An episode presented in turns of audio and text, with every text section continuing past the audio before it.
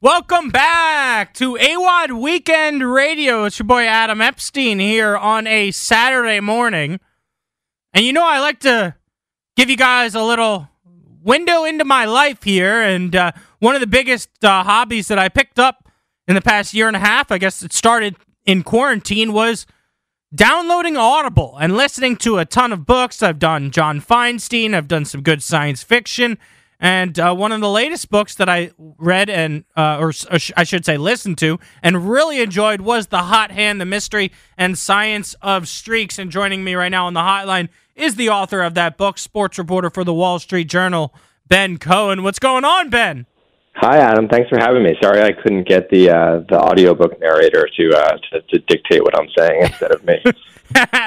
hey, man, that's a big part of the Audible book is that uh, it is it is very well read. Uh, and uh, yeah, I just want to start by saying, man, I, I enjoyed the book uh, just from like the first chapter. I was hooked, man. Uh, I was all in on this thing. There's so many great stories, uh, and so let's start with that. I mean, the book is just it's so vast. Uh, the way it goes from you know Ma- a game in Madison Square Garden to talk about the plays of Shakespeare, prisons of Russia, college campuses, and, and you know the way you started the book uh, was really well done.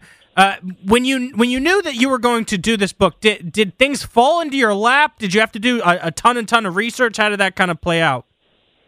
Um, it's a great question. It, it was a little bit of both. It was, um, you know, I knew there were a few stories that I wanted to tell. I mean, really, the, the biggest overarching story that I wanted to tell in the book was, um, you know, the 35 year saga of really smart people all over the world trying to investigate whether or not the hot hand exists. Like this phenomenon that is rooted in basketball that applies to like every walk of life and why these really smart people were studying this psychological idea. So that was like the one overarching narrative. And then I went searching for you know about a dozen stories that um, that illustrate little lessons um, that can be gleaned from that you know one big saga along the way. So you know you mentioned Steph Curry in that one game in the Garden. I knew I wanted to tell that story, and then you know I went looking for a whole bunch of different stories in sports and also out of sports. And you know it turns out when you can write about like basically anything, the bar is pretty high because it has to be pretty interesting. So um, so I spent a lot of time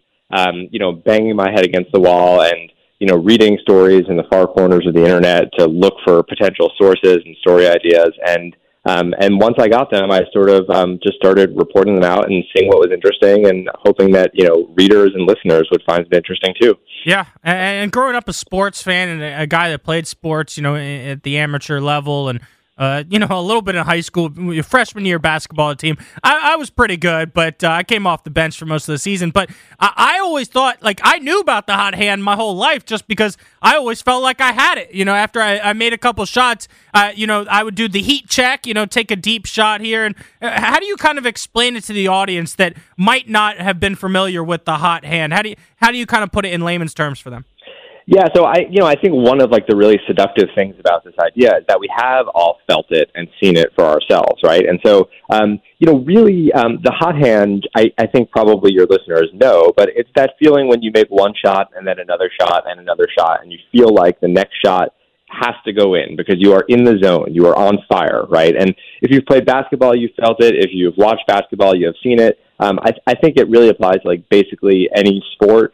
I think it also applies to like almost any job. Like I, you know, there there are days in the office when you feel hot and you can sort of leverage that to your advantage. Now, the really interesting thing about the hot hand um, is that uh, for you know three four decades now, some really smart people, Nobel Prize winners, and you know genius economists and psychologists and statisticians have done the research, and they basically have said there is no evidence that the hot hand actually exists. It is hmm. just a figment of your imagination. It's our minds playing tricks on us. And that is really, you know, the tension in this book. Like something that we all feel to be true only to be told by brilliant people that it's not. And trying to figure out like what are the nuances of that? When might it be true? When might those eggheads be right and when might it not be true? And like what can we learn from all of that. But I think your experience playing, you know, freshman basketball and my experience playing, you know, uh, really lousy, you know, JV basketball as a sophomore, the one time in my life I had the hot hand on a basketball court, they're really like fundamental to our understanding of this idea because it is intuitive and universal and something that we all know and have experienced. And so there aren't many um, ideas that like everybody on earth can relate to. Mm-hmm. And that is like part of what drew me to this story and also like why I think it's interesting, right? Because like we do all have brushes with the hot hand and like they do stick with us and they can shape the way we see ourselves and other people see us. And for really smart people to come along and tell us that that doesn't really exist and we're kind of fools for believing it, that is like the, the heart of a really good story to me. Mm-hmm. And Ben, I want to get your thoughts on, you know, my opinion about it, which is I, I feel like when you have the hot hand, the toughest thing is because basketball is such a like a repetitive nature sport. Like you have to do the exact same thing with every single shot. You know, have to have the same follow through. But I see a lot of times in NBA, I, I probably see it more in college basketball, where when guys feel like they have the hot hand, it gets to their head. They get overconfident. They you, you even mentioned in the book they start taking shots that they would never usually take because they feel like they're on fire. And uh, you know, one of the most eh, you know, it's just it's just one of those things where I, I question it because I'm like I feel like some of the best players in the NBA they can understand they have the hot hand and the reason they're so good is because it, it doesn't affect them. You know, like Kevin Durant, he's he's not going to change the, his form of his shot whether he's hit eight in a row or not. Uh, he's just he's just that confident in, in, his game. For sure. I mean, but what the hot hand does is on the basketball court anyway is that it warps the behavior of everybody, right? So it warps the behavior of the person who feels hot. It also warps the behavior of his teammates who are yeah. trying to get him the ball and the defense who are double teaming him and triple teaming him and running box and ones against him and doing everything they can to stop him. The coaches, right? You know, his coach is calling plays for him. The other coach is calling timeout to make sure he doesn't get it. The the crowd, because the fans know that he's about to put up a shot, and you can like hear like the palpable tension. Like you can you can feel the energy of an arena, especially an NBA arena, in like a tight game, change when someone gets hot. But the most important thing it does is that like as you mentioned, when you get hot, you take harder shots, riskier shots, crazier shots, shots that are less likely to go in. So it's the difference, um, you know, for an NBA player when they get hot. Um, you know, they're taking thirty foot threes. It's it's different from like a free throw shooter who is just making hundred shots in a row, or if you're on like a Pop-A-Shot machine, right, where you just yeah. feel like you can't miss, and it's really that repetitive motion. The thing that makes it so hard to study and so interesting to study um, about basketball is that like it is this um, exercise in uncertainty when people get on the floor. Because if Steph Curry makes three shots in a row at 23 feet, he might pull up from 35 feet, but he's less likely to make that shot. So when he does make it, like, what does it say? Does it mean he's super hot? Does it mean that like anything he puts up on the court is going to go in? Like all of this changes, especially when someone like Curry or Kevin Durant or any of like you know the, the best shooters in the history of the game can use um, the fact that everybody thinks they're hot against them, right? So, yeah. like, you know, we have that term in basketball, gravity. Well, you know, no one has ever exploited gravity better than Steph Curry. And when he's hot and other teams are throwing two guys at him and and biting on every pump fake, and he right. can just dish to Draymond Green like cutting to the basket for a dunk, like that's pretty valuable to his team too. So, like, the hot hand is this force, I think that that changes almost everything around it. And how we use it to our advantage or how we get tricked by it is one of the most interesting things I think about thinking about it. Yeah, no, uh, you make a great point there with the pump fake. I mean, when you've hit a couple shots, that pump fake just becomes such a huge weapon. I'm talking with sports reporter for the Wall Street Journal, Ben Cohen. One of the most, you know, I would say unintentional, interesting points of last season's uh, playoffs in the NBA was the way road fans would go after Giannis Antetokounmpo every time he shot a free throw uh, in the game. I mean, they were counting to 10 seconds. Uh, they were getting in his head. He's not a great foul shooter at all, uh, but in game six of the finals, he dropped 50 points, including 17 of 19 from the charity stripe, which leads me to this question. Did Antetokounmpo, you know, a pretty bad foul shooter, hovering around 50%, did he have the hot hand in that game?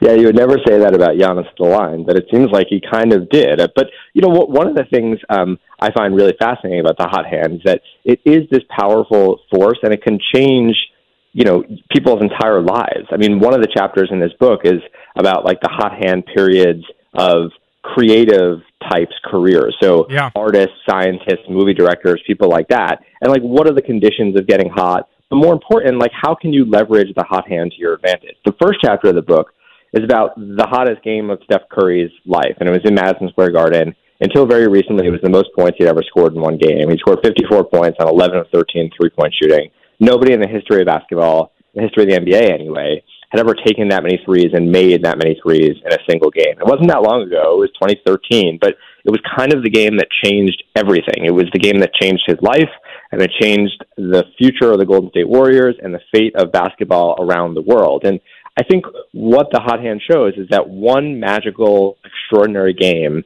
can change everything. It can change the way you see yourself. It can change the way teams build around you. It can even change the way that, you know, teenagers and eight year olds and five year olds want to shoot three pointers from everywhere on the court. And hmm. we saw that with Steph. We have seen that um, for all the greats that have come before and after him.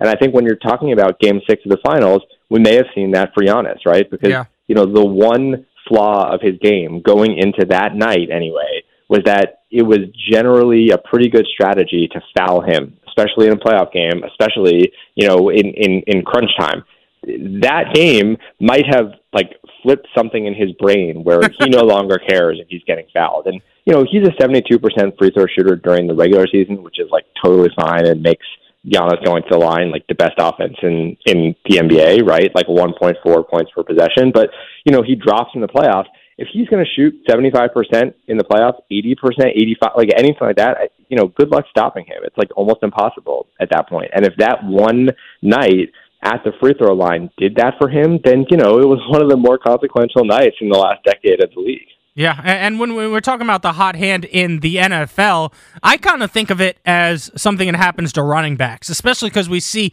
running backs, you know, they, they're in and out of the league in just a few seasons. Uh, you know, I think of like Derrick Henry getting the hot hand uh, towards the end of two seasons ago, and it seems like every single game he was rushing for 175 yards.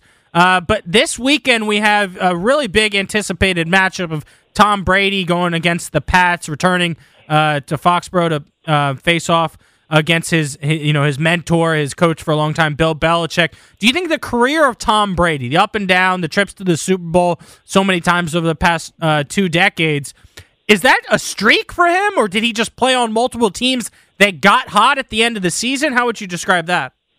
I think he's probably just the greatest football player ever, right? and so he kind of like supersedes and transcends streaks. It's funny that you mentioned running backs because you know I would have thought you said quarterbacks, right? I think most people consider like getting hot throwing the ball, and like you know Brady's probably had a few hot streaks in his career where you know everything is like he's throwing every pass right into the pocket and like right into the receiver's pocket and like you know and he could sort of throw up any ball and it's going to be in the exact right place. A running back is interesting because you're kind of dependent on a lot of people to do work for you, right? Mm-hmm. It's in in basketball. If you get hot, if you're Steph Curry, you can cross half court and shoot, and as long as the ball is in your hands, you have control. Like the defense might shift the way they play you, um, and it might be really hard to shoot, but you can still shoot. If you're a running back, like Derrick Henry is only as good as his offensive line that season, right? Like you need guys to create holes for you. You can dance a little bit and and you can you know you can hit the line and and and try to get three four yards and try to break it. But like if you, if you're on a lousy team, you know even you might you might be able to see the holes before they exist. But if they don't exist, you can't go anywhere. So you know I I almost think that um, the hot hand applies to a quarterback more than a running back, even if like we think about it more in terms of a running back, if that makes any sense. Yeah, absolutely. You're listening to DC Sports Radio 1067 The Fan. This is AWOD Weekend Radio. My guest right now on the hotline is the author of The Hot Hand, The Mystery and Science of Streaks, Ben Cohen. You can follow him on Twitter at BZ Cohen. Um, so I was trying to explain this book to my mom here, and, and, and tell me if I'm wrong here. All right, it was it was a struggle. All right, a lot of this uh, explanation was a struggle, but one of the chapters I was trying to highlight to her was the quarter probabilities. And, and if correct me if I'm wrong here, but I believe in my interpretation of what I read was that if you're flipping a quarter and it lands on heads, the next time you flip it, you'd think 50% chance it lands on heads again, but it's actually 43% less likely. Is that is that correct? Did I understand that? Um, it's it's mostly correct. I mean, you have it. It's um, it's sort of an academic exercise where you have to take a string of quarter flips or coin flips, right? So you you flip um, you flip a coin three or four times, and and then you go back and try to figure it out. So it's not just like I just landed on heads. What's the what's the probability that the next one is heads? But um, it's it's slightly more complicated, and it makes my brain hurt, especially at 10 a.m. on a Saturday morning. And so, what I will say is that the the I, I spent a lot of time crafting those few paragraphs in the book that um, that explain exactly the math and science behind it, and I think it's probably the best way to understand it, um, other than me shilling my book, is to just um, to read it like in print for someone who has like you know carefully crafted every word of it. But I think what what we're speaking to here is that our understanding of the hot hand has changed in recent years with, with new data and new ways of thinking about data. And there was this really fascinating, remarkable study that came out a couple of years ago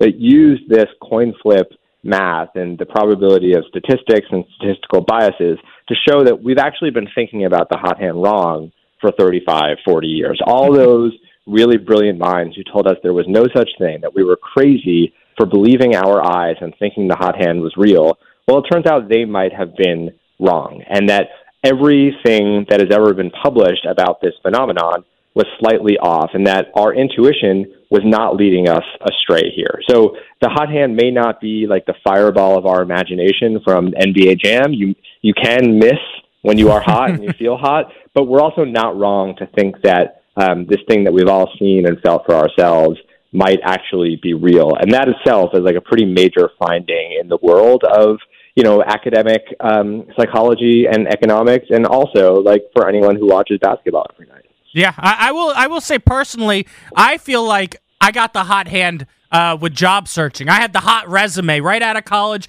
I applied for a thousand different places, heard nothing, no second interview, nothing. Then all of a sudden, Sirius XM hit me up, CBS Radio hit me up. I had a job offer in Wyoming in like a matter of two days. The hot, the hot resume was uh, Adam Epstein back then. Uh, ben Cohen, I appreciate you so much for the time, man. Uh, you people can follow you on Twitter again at BZ Cohen. What do you got coming up? You got any new books you're working on? Any articles uh, you want to promote for the Wall Street Journal? Um, nothing right now. I'm very open to book ideas. So if any of your listeners have brilliant ideas, please get in touch. And thanks very much for having me. Thanks for reading the book. Thanks for listening. And thanks for letting me chat about it. Absolutely, man. Take care and enjoy the rest of your weekend. Thanks, Adam. Talk to you soon. Yep. AWOD Weekend Radio here on 1067 The Fan up until 12 noon. Let's get back to the phone lines. Let's go around the NFL. We got some best bets of the week coming up soon here on 1067 The Fan.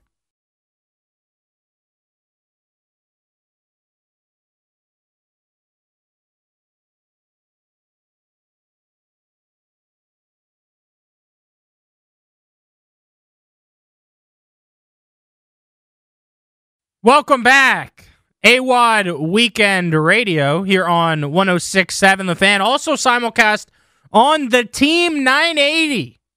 So you can switch to AM or FM to hear the show, AWOD Weekend Radio. Time to go around the NFL. Give you guys my top three through three. Who do I think are the best three teams in the National Football League after just the first three weeks of the regular season? Number one on my list is got to be the Rams.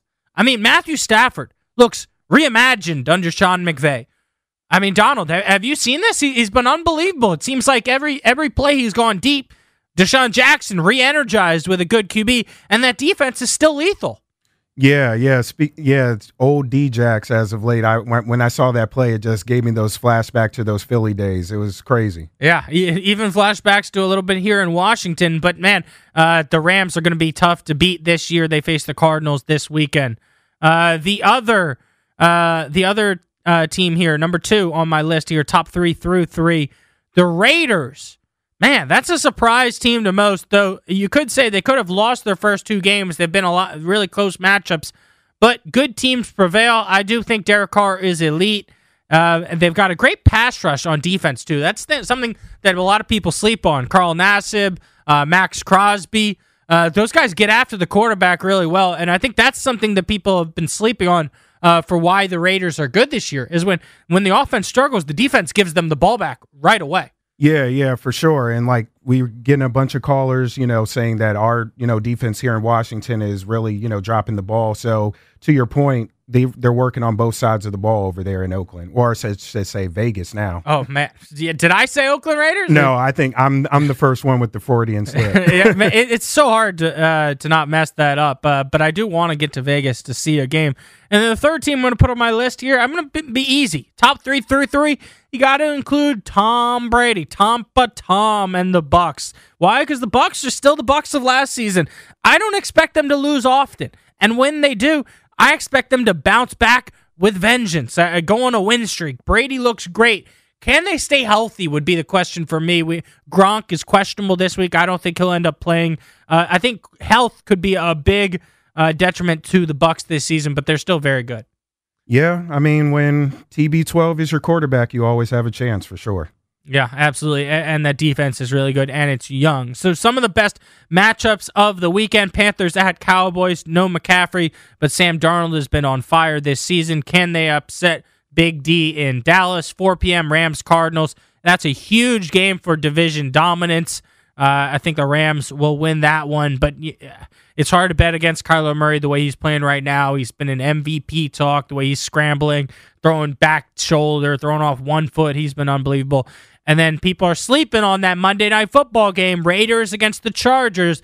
Another big division in battle, both quarterbacks having a strong season. So we talked NFL, we talked Washington football team. Again, I said if Washington loses, I'm ready for the NBA.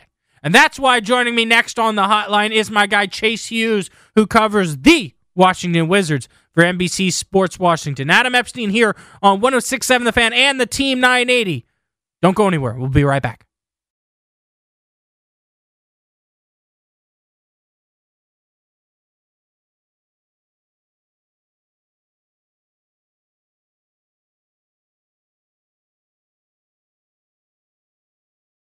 Welcome back to 1067 The Fan. I'm Adam Epstein.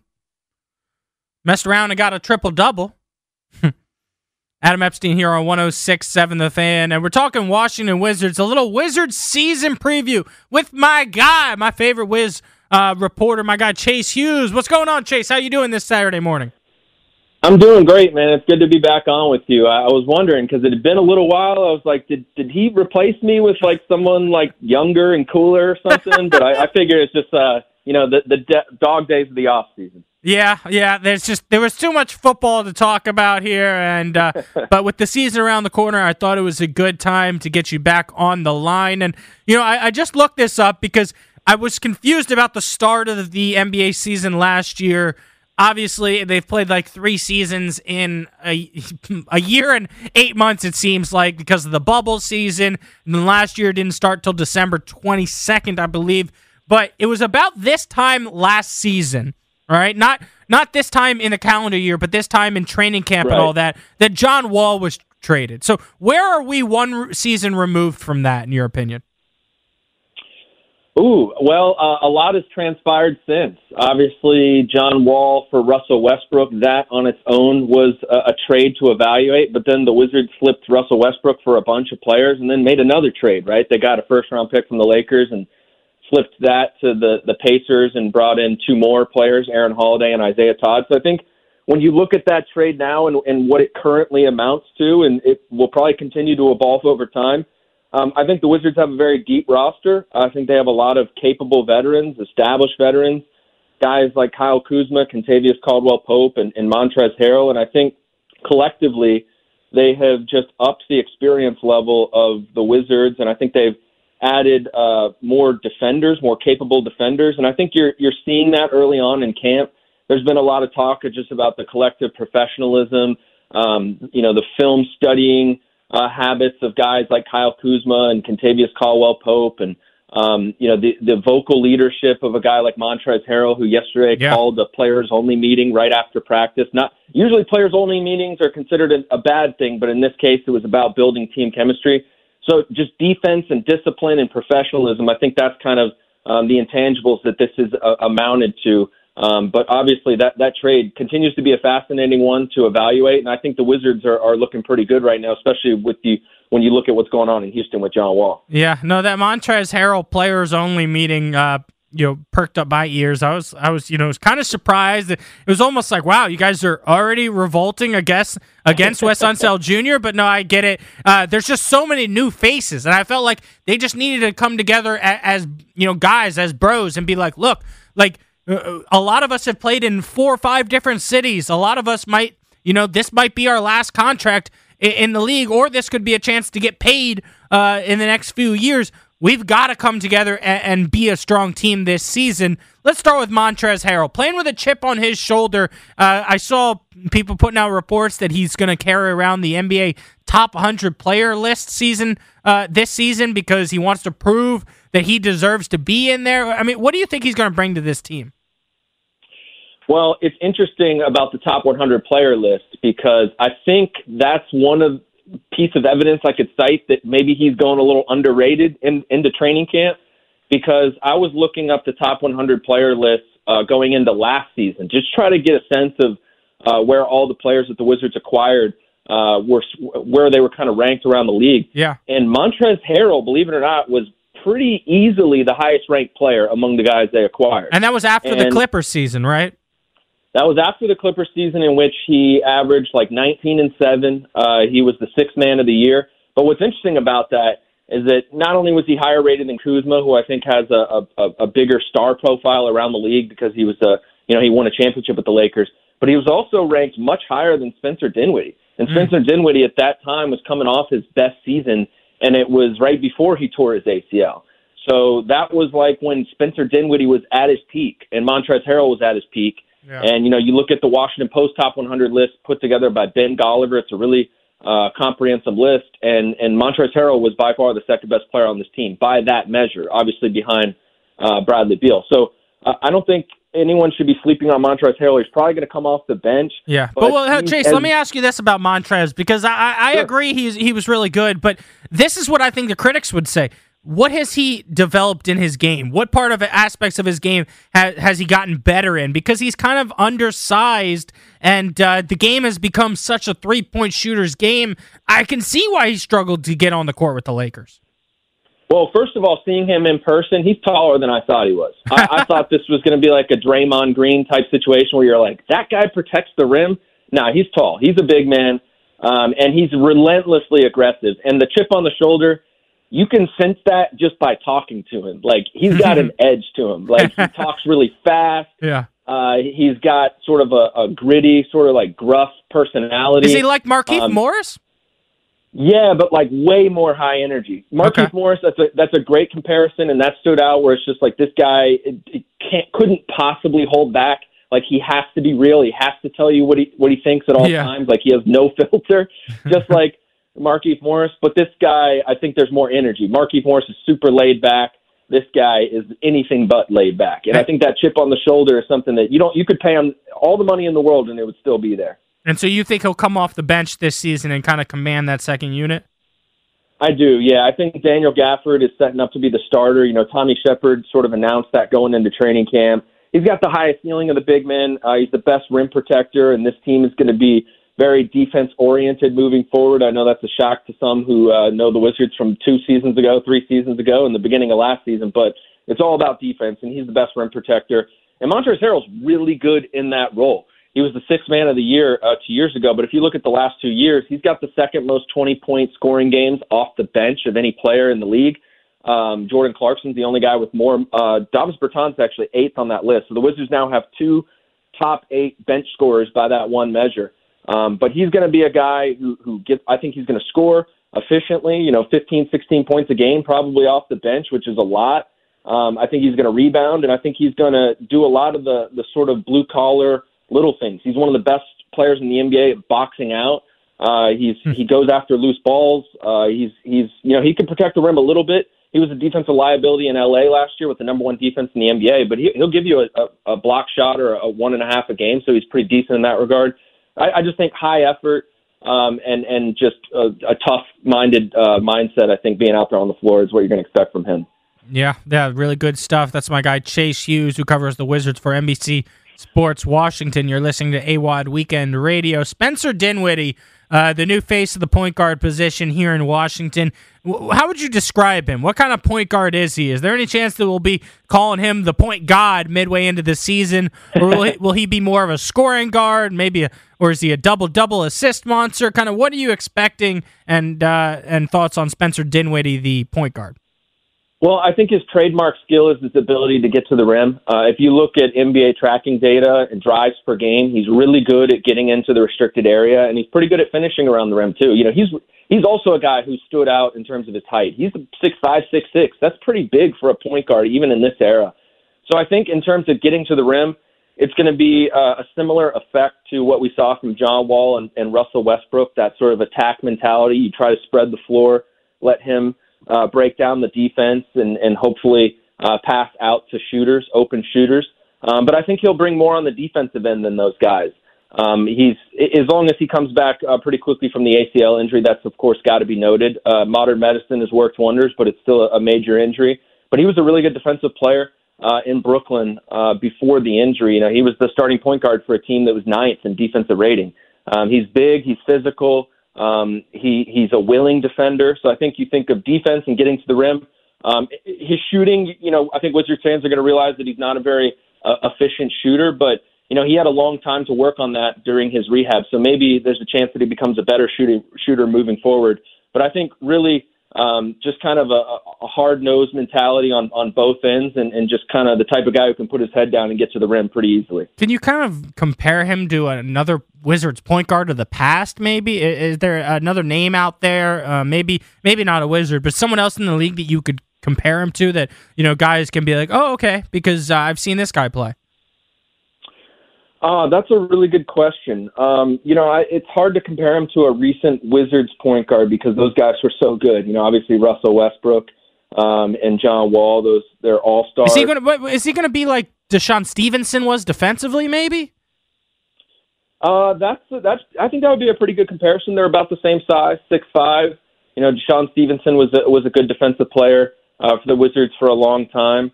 Uh, I'm trying to think, maybe like a, a Goran Dragic, but not necessarily as, as good of a three point shooter. Dragic later in his career, especially, became a really good three point shooter. Yeah. But Goran Dragic, to me, I, I just think of uh, when I think of Goran Dragic, I, I see him in the lane because he's already gotten there. He's, he's already gotten past his defender, and he's also a pretty tall point guard. He's not as tall as Spencer Dinwiddie, but maybe that's a guy who I would compare him to, who's kind of a middle of the league if you were to rank the point guards. Uh, but every time you watch him play, you appreciate his game more because there's just so many good point guards uh, in this day and age that uh, you, you can't fit them all on all star teams. So I think someone like that, maybe Goran Dragic, would be a good comparison. Chase, we're running out of time here, but I have to ask you this. This is Chase Hughes, who covers the Wizards for NBC Sports Washington. Six days ago, ESPN put out a report. Rui Hachimura to miss opening of Washington Wizards training camp team says for personal reasons. Can you give us an update on that or, or anything? What, what do you expect from Rui? When do you when do you want to see him? When do you think we'll see him? Yeah, so it's a personal matter. The team is giving him space, giving him time uh, to sort it out. Uh, you know, Corey Kispert, his college teammate, indicated it maybe has something to do with all the attention he gets from uh, you know Japanese media. I think it's it's been uh, the, the limelight's been pretty tough, especially coming out of the Olympics. There's I think there's, it's a confluence of things.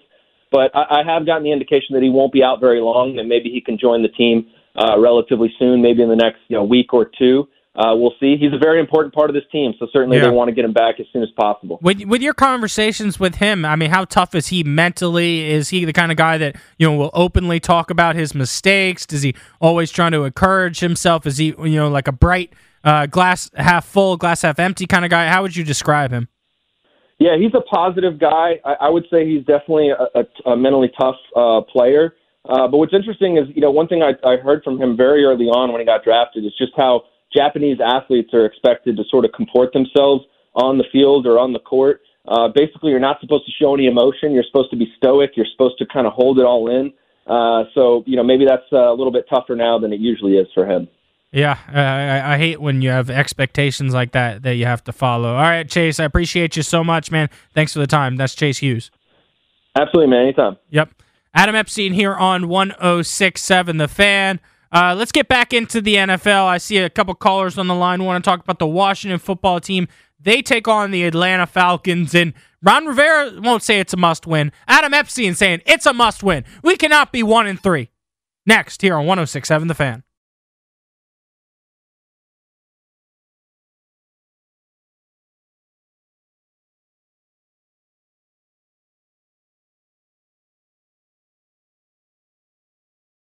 Welcome back, AWOD Weekend Radio on 1067 The Fan. I'm Adam Epstein. Washington football team. Washington's defense is ranked 29th in points. Yuck. Even worse, 31st in yards and worst in the league, 32nd in scoring efficiency. Also giving up a whopping 58% on third downs. That's 31st in the league. Basically, you can sum it up like this the defense can't get off the field. No matter what the situation is, they can't get off the field until the other team puts up points. Uh, it's been a shame. It's been abysmal. Although Washington came into this season with much higher hopes than Atlanta, who traded their superstar wide receiver and drafted a young tight end, they have a statue in veteran Matt Ryan. And hopefully, Washington can take advantage of that because Washington and Atlanta are actually very evenly matched. Both teams have potential stars and big time playmakers in Calvin Ridley and Terry McLaurin.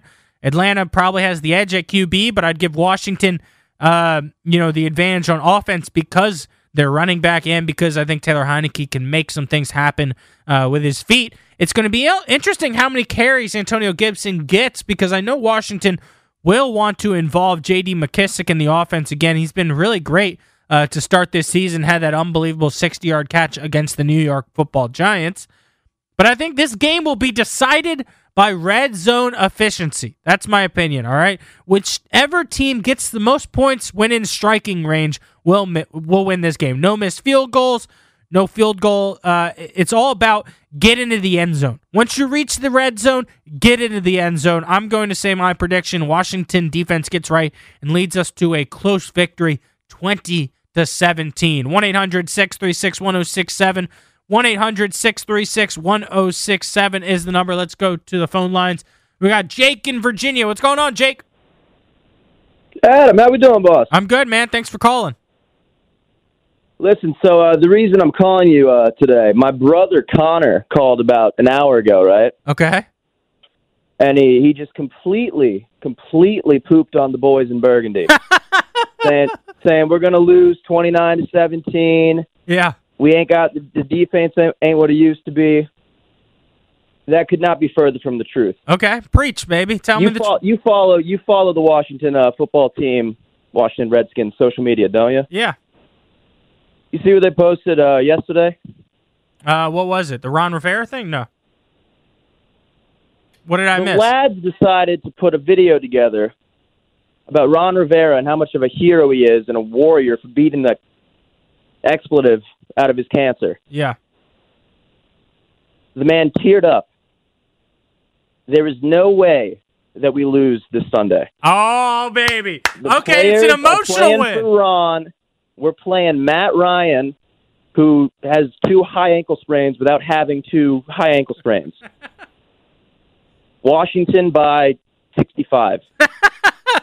hey, hey. Also, I, Heinicke's the man. I love it. Hey, so what is this? So we've got two brothers, fans of the A- AWOD Army here, both calling in, both on the opposite sides of the spectrum, huh? That's sibling rivalry. That's usually how it goes, man. yeah, I get you. All right, so so I can I can understand that they're going to play for Ron, and I I can see the defense playing inspired after you know such a, a week where the media just cr- criticized everyone, including Chase Young. I can see him having a big game. But what do you think about this? It's the first time we get to see Curtis Samuel. Can we see him into the end zone? Can we see him on a fly route, please? We haven't gone deep once yet this season. We're going to get Curtis is going to be, you know, we're going to do wide receiver, you know, reverses and all that nonsense. It's also going to free up the lad Terry McLaurin. He's not going to get doubled every play. Yeah. I sense I sense 375 yards from Heinicke. Woo! Something crazy like that. Also, one note on the defense before I get out of here. Yeah.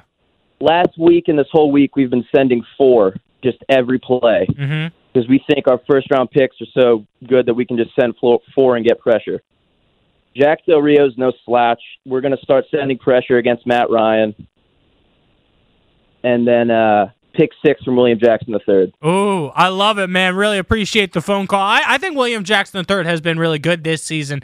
He's been a big bright spot on the defense. He had that interception uh, in game one that I think should have won the game if we didn't end up fumbling right after that with Antonio Gibson. It was a huge clutch interception in the red zone. How about that? Can I get more callers like my guy Jake? Let's get fired up, Washington football team fans. The season's not over. Who the hell is telling you the season's over? What are they smoking? We're one and two, but we're going to turn things around against the Atlanta Falcons. Go to two and two, three and two, four and two, five and two, six and two. We might never lose again. That's the kind of energy and passion that my guy Jake just called in with. And I need more of that. 1 800 636 1067. 1 800 636 1067. This is AWOD Weekend Radio on the Team 980 and 1067 The Fan. They can't get enough of me. Next on The Fan.